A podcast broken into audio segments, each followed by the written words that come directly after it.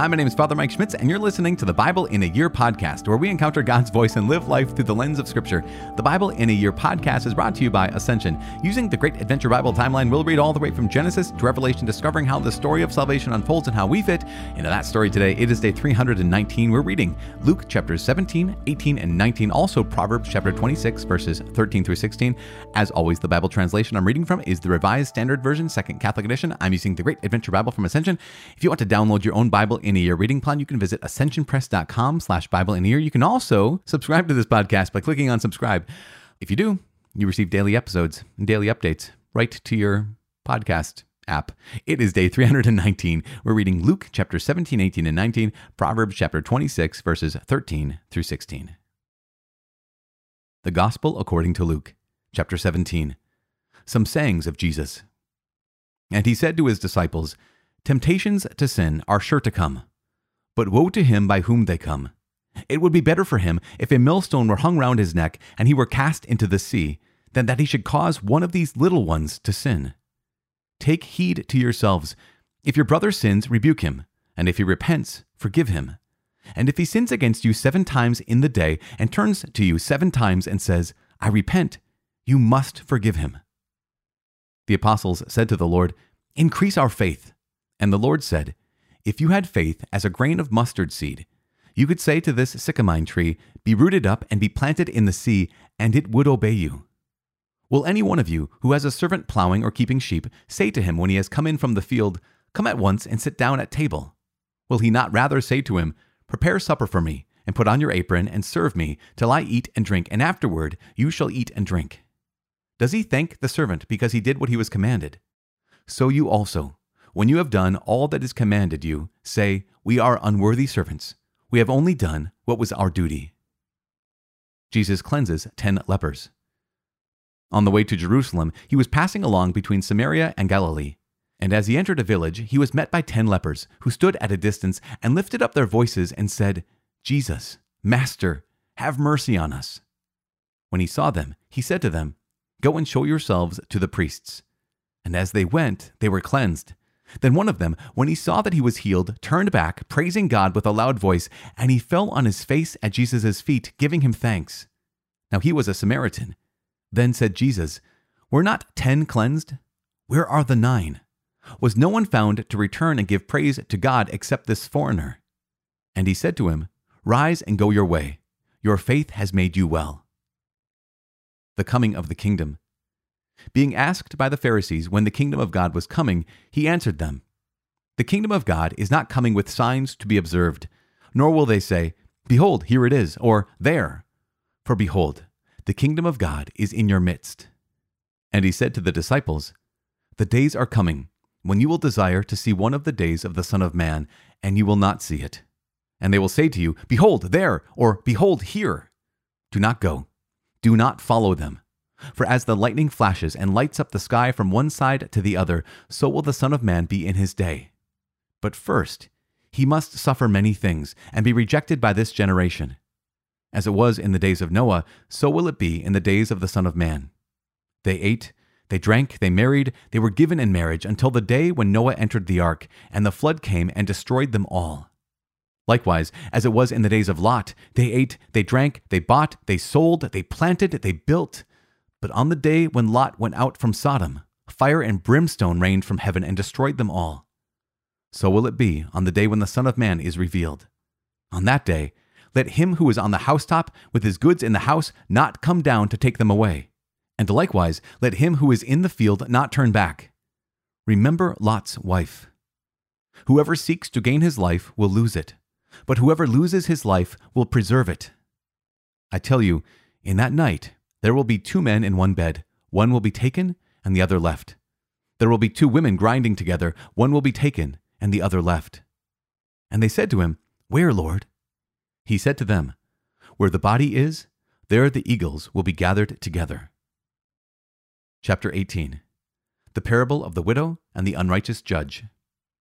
And he told them a parable to the effect that they ought always to pray and not lose heart. He said, In a certain city there was a judge who neither feared God nor regarded man. And there was a widow in that city who kept coming to him and saying, Vindicate me against my adversary. For a while he refused, but afterward he said to himself, Though I neither fear God nor regard man, yet because this widow bothers me, I will vindicate her, or she will wear me out by her continual coming. And the Lord said, Hear what the unrighteous judge says. And will not God vindicate his elect, who cry to him day and night? Will he delay long over them? I tell you, he will vindicate them speedily. Nevertheless, when the Son of Man comes, will he find faith on earth? The parable of the Pharisee and the tax collector. He also told this parable to some who trusted in themselves that they were righteous and despised others. Two men went up into the temple to pray, one a Pharisee and the other a tax collector. The Pharisee stood and prayed thus with himself God, I thank you that I am not like other men, extortioners, unjust, adulterers, or even like this tax collector. I fast twice a week. I give tithes of all that I get. But the tax collector, standing far off, would not even lift up his eyes to heaven, but beat his breast, saying, God, be merciful to me, a sinner. I tell you, this man went down to his house justified rather than the other. For everyone who exalts himself will be humbled, but he who humbles himself will be exalted. Jesus blesses the children. Now they were bringing even infants to him that he might touch them. And when the disciples saw it, they rebuked them. But Jesus called them to him, saying, Let the children come to me, and do not hinder them, for to such belongs the kingdom of God. Truly I say to you, whoever does not receive the kingdom of God like a child shall not enter it. The rich ruler. And the ruler asked him, Good teacher, what shall I do to inherit eternal life? And Jesus said to him, Why do you call me good? No one is good but God alone. You know the commandments do not commit adultery, do not kill, do not steal, do not bear false witness, honor your father and mother. And he said, all these I have observed from my youth. And when Jesus heard it, he said to him, One thing you still lack. Sell all that you have and distribute to the poor, and you will have treasure in heaven. And come, follow me. But when he heard this, he became sad, for he was very rich.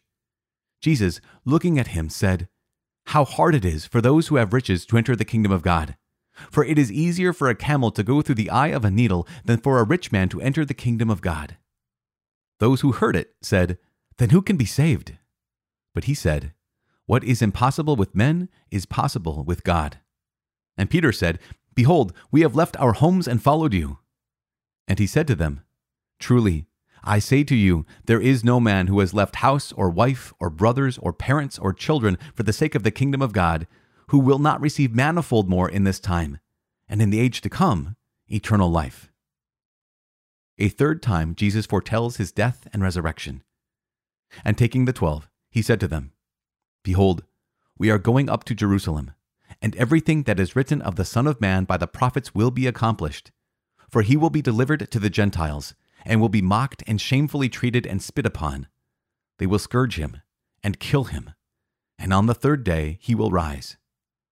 But they understood none of these things. This saying was hidden from them, and they did not grasp what was said. Jesus heals a blind beggar near Jericho. As he drew near to Jericho, a blind man was sitting by the roadside begging, and hearing a multitude going by, he inquired what this meant. They told him, Jesus of Nazareth is passing by. And he cried, Jesus, son of David, have mercy on me. And those who were in front rebuked him, telling him to be silent. But he cried out all the more, Son of David, have mercy on me. And Jesus stopped and commanded him to be brought to him. And when he came near, he asked him, What do you want me to do for you? He said, Lord, let me receive my sight. And Jesus said to him, Receive your sight. Your faith has made you well. And immediately he received his sight and followed him, glorifying God, and all the people, when they saw it, gave praise to God. Chapter 19 Jesus and Zacchaeus. He entered Jericho and was passing through, and there was a man named Zacchaeus. He was a chief tax collector and rich. And he sought to see who Jesus was, but could not on account of the crowd, because he was small of stature. So he ran on ahead and climbed up into a sycamore tree to see him, for he was to pass that way. And when Jesus came to the place, he looked up and said to him, Zacchaeus, make haste and come down, for I must stay at your house today. So he made haste and came down and received him joyfully. And when they saw it, they all murmured, He has gone in to be the guest of a man who is a sinner. And Zacchaeus stood and said to the Lord, Behold, Lord, the half of my goods I give to the poor, and if I have defrauded any one of anything, I restore it fourfold. And Jesus said to him, Today salvation has come to this house, since he also is a son of Abraham. For the Son of Man came to seek and to save the lost. The parable of the ten pounds. As they heard these things, he proceeded to tell a parable because he was near to Jerusalem and because they supposed that the kingdom of God was to appear immediately. He said, therefore, A nobleman went into a far country to receive kingly power and then return. Calling ten of his servants, he gave them ten pounds and said to them, Trade with these till I come. But his citizens hated him and sent an embassy after him, saying, We do not want this man to reign over us. When he returned, having received the kingly power, he commanded these servants, to whom he had given the money, to be called to him, that he might know what they had gained by trading. The first came before him, saying, Lord, your pound has made ten pounds more. And he said to him, Well done, good servant. Because you have been faithful in a very little, you shall have authority over ten cities. And the second came, saying, Lord, your pound has made five pounds. And he said to him, And you are to be over five cities. Then another came, saying, Lord, here is your pound, which I kept laid away in a napkin. For I was afraid of you, because you are a severe man. You take up what you did not lay down, and reap what you did not sow. He said to him, I will condemn you out of your own mouth, you wicked servant. You knew that I was a severe man, taking up what I did not lay down, and reaping what I did not sow? Why then did you not put my money into the bank, and at my coming I should have collected it with interest? And he said to those who stood by, Take the pound from him, and give it to him who has the ten pounds. And they said to him, Lord, he has ten pounds. I tell you, that to everyone who has will more be given, but from him who has not, even what he has will be taken away. But as for these enemies of mine, who did not want me to reign over them, bring them here and slay them before me. Jesus' entry into Jerusalem. And when he had said this, he went on ahead, going up to Jerusalem. When he drew near to Bethphage and Bethany, at the mount that is called Olivet, he sent two of the disciples, saying, Go into the village opposite, where on entering you will find a colt tied, on which no one has ever yet sat. Untie it, and bring it here. If anyone asks you, Why are you untying it? you shall say this The Lord has need of it. So those who were sent went away and found it, as he had told them. And as they were untying the colt, its owners said to them, Why are you untying the colt? And they said, The Lord has need of it. And they brought it to Jesus. And throwing their garments on the colt, they set Jesus upon it. And as he rode along, they spread their garments on the road. As he was now drawing near, at the descent of the Mount of Olives, the whole multitude of the disciples began to rejoice and praise God with a loud voice for all the mighty works that they had seen, saying, Blessed is the King who comes in the name of the Lord peace in heaven and glory in the highest. And some of the Pharisees in the multitude said to him, Teacher, rebuke your disciples. He answered, I tell you, if these were silent, the very stones would cry out. Jesus weeps over Jerusalem. And when he drew near and saw the city, he wept over it, saying, Would that even today you knew the things that make for peace, but now they are hidden from your eyes. For the days shall come upon you when your enemies will cast up a bank about you and surround you and hem you in on every side and dash you to the ground, you and your children within you. And they will not leave one stone upon another in you, because you did not know the time of your visitation. Jesus cleanses the temple. And he entered the temple and began to drive out those who sold, saying to them, It is written, My house shall be a house of prayer, but you have made it a den of robbers and he was teaching daily in the temple. The chief priests and the scribes and the principal men of the people sought to destroy him, but they did not find anything they could do, for all the people hung upon his words. The book of Proverbs, chapter 26, verses 13 through 16. The sluggard says, There is a lion in the road, there is a lion in the streets. As a door turns on its hinges, so does a sluggard on his bed. The sluggard buries his hand in the dish. It wears him out to bring it back to his mouth. The sluggard is wiser in his own eyes than seven men who can answer discreetly. Father in heaven, we give you praise. Thank you so much. We give you honor and glory, and we just praise you for your son Jesus and the revelation of the gospel of Luke. Oh my goodness, Lord, thank you so much for Luke taking the time and taking all the effort. I can't even imagine, Lord, the effort that Luke put in to writing these words to be able to give us a picture of Jesus. Jesus in his teaching, Jesus in his righteous anger against the scribes and Pharisees and those who were bought and sold in the temple, his righteous love and calling of people like Zacchaeus, people like the rich young man, people like people like us. So we thank you, Father. Thank you for loving us. And thank you for Luke. and above all, Lord, thank you for your Son and your Spirit, which are your gifts to us. In Jesus' name we pray. Amen. In the name of the Father and of the Son and of the Holy Spirit. Amen. Oh, gosh. So we just have three chapters in Luke, which are phenomenal. And we're getting, oh, he walked into Jerusalem, right? So we know we're coming to the end. We only have two days left with the Gospel of Luke. But there's something about this. I just want to highlight a couple points. You know, in chapter 17, very, very beginning, where it talks about if anyone should cause one of these little ones to sin. It, it always reminds me years ago when I was in seminary there was a professor, his name is Dr. Chris Thompson. He taught us morality. And maybe I've said this before because it just stuck with me so much. He said, Gentlemen, he's talking all the guys who would hopefully be ordained priests. He said, Gentlemen, um, when it comes to you know your life, when it comes to sin, when it comes to leading others into sin, I have one word for you, and that word is millstones.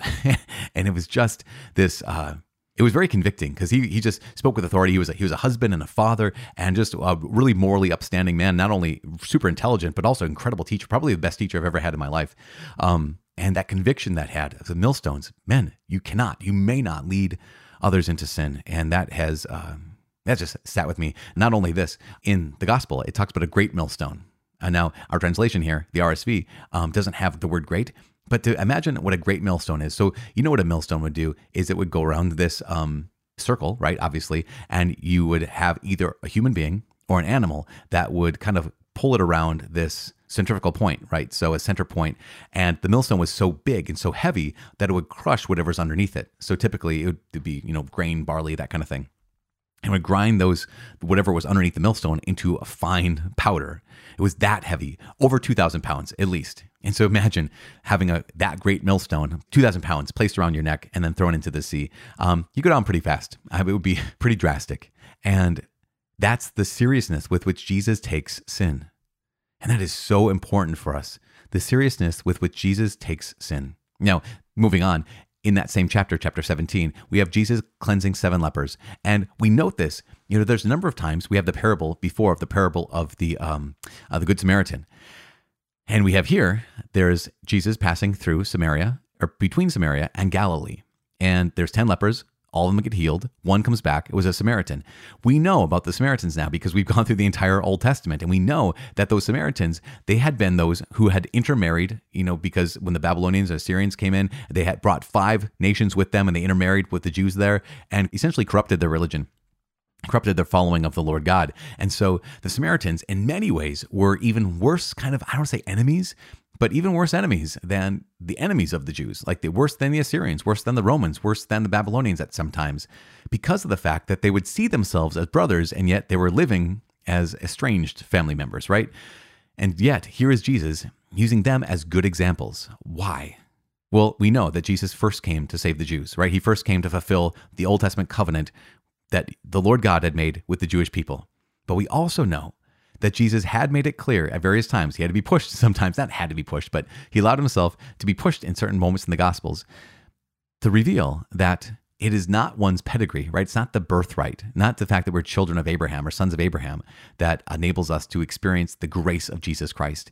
It is the fact that we're lost, the fact that we're miserable, and that his mercy comes to meet us in our misery. And so even if someone is a Samaritan, even if someone is a Syrophoenician woman, even if someone is is far, far from the Lord, you know, in the Acts of the Apostles, we're going to get there in a couple days from now. We have the Ethiopian eunuch. Nothing has nothing to do with Judaism except for the fact that he seems to be a God-fearer. And yet the gospel and the grace of God is for him and for you and for me, which is just incredible. Um, so Jesus is highlighting these Samaritans as well. Now, keep moving on a little bit. One of the things I want to highlight is that these two men in chapters 18 and chapter 19. in chapter 18, there's the rich ruler. And whenever I describe the rich ruler, I describe him as the good kid. He's a church kid. Um, he's someone who, as he says, you know, he's rich young man, um, and he wants to know what, what he has to do to inherit eternal life. He's a good church kid. Jesus says, You know the commandments. Yep, you bet I do, Lord. I've been following them all since my youth. Now, not in Luke's gospel, but in another gospel, I think Mark's gospel, it says Jesus looking at him loved him. And so here's this look of love between the Lord God and this rich young man, this good kid, this church kid. But when Jesus asks him, Okay, you've given me stuff, you've done good things, that's great, that's wonderful. But now you have to give me your life. Now give me your heart. Give me what really matters. He goes away sad. Now, I remember coming upon this once that it said that the, the term we just read here in chapter 18, that he went away sad, that actually this may be, I think this is accurate, that term for sad, grieved, is the same word that is used to describe the grief, the agony that Jesus went through in the Garden of Gethsemane. So he goes away sad, not just kind of bummed out. He goes away grieved. He goes away wounded. He goes away almost crushed, you'd say. But he does go away. And that's the heart of this every single one of us. You might have been a good church kid, maybe not. But what Jesus is asking for is not just, hey, obey the commandments. He's saying, I invite you. What, what's one thing you lack? Okay, give away your riches, give away what you're relying upon or trusting in, you know, that wealth. But more importantly than anything, come follow me. And he went away sad because he asked, that was too much. It was a bridge too far for the rich young man. On the other hand, in chapter 19, we have this guy named Zacchaeus, who is not a church kid. He is not a good kid. He is the guy who would be furthest, the furthest person from a church or from a synagogue. In fact, he was a sinner and everyone knew he was a sinner. And yet, what happens? Jesus sees him in the tree and says, Zacchaeus, come down with haste, and I must stay at your house today. And it says he made haste, meaning he moved fast, he moved quickly and came down, and this is the key, and received him joyfully. Because so often, right, the rich young man, he went away sad, he went away grieved, he went away crushed. And sometimes we think that, like, oh gosh, if I gave the Lord everything, that's me. I would walk away grieved. I would be so hard, to be so sad. I'd have to, okay, fine, Lord, you can have everything in my life, and I'd just be miserable. But the opposite is true. The one who walked away was miserable. And the one who came down and met Jesus received him joyfully. Not only that, he literally, well, kind of figuratively, put his money where his mouth was. Behold, uh, half my goods I give to the poor. Jesus doesn't even tell him to do this. He just says, I'm going to do this. And if I have defrauded anyone of anything, I restore it fourfold. Now, here's the little pro tip um, Zacchaeus, he was a tax collector, chief tax collector. He would have defrauded some people. So he's paying people back right at this point. And yet, here's the big dichotomy the good kid, the church kid, walks away miserable because he can't give the Lord his heart. He's not willing to give the Lord his heart. The bad kid, the kid who was lost, the kid who, like, everyone would have disqualified, he comes down and receives Jesus joyfully and gives him everything. And this is so key for every one of us. Now, whether you are a good church kid or not, whether you've been far away from the Lord or not, the call is the same. And the call is come and follow me. The call is come, give me your heart. What matters to you the most? What do you love the most? Come and follow me and entrust that, your heart, to me. That's what we're praying because, you know, this isn't just about listening to the Bible. This is also about responding to the Bible. It's not just about hearing the word of God, it's about acting upon the word of God. And so to receive joy, let's say that. But today, this after, whatever you're, I don't know when you're listening to this, wherever you are and whenever you are, to be able to say, I hear the Lord's voice, call your name and say, come down. I want to stay at your house today. And come close to the Lord and receive him joyfully, saying, Lord, I give you everything I love. And I give you what I love with. I give you my heart. Ah, I'm praying that that's what you're able to do today. Please pray for me that I, that's what I'm able to do today because we need our each other's prayers. That's why, as always, I'm praying for you. Please pray for me. My name is Father Mike. I cannot wait to see you tomorrow. God bless.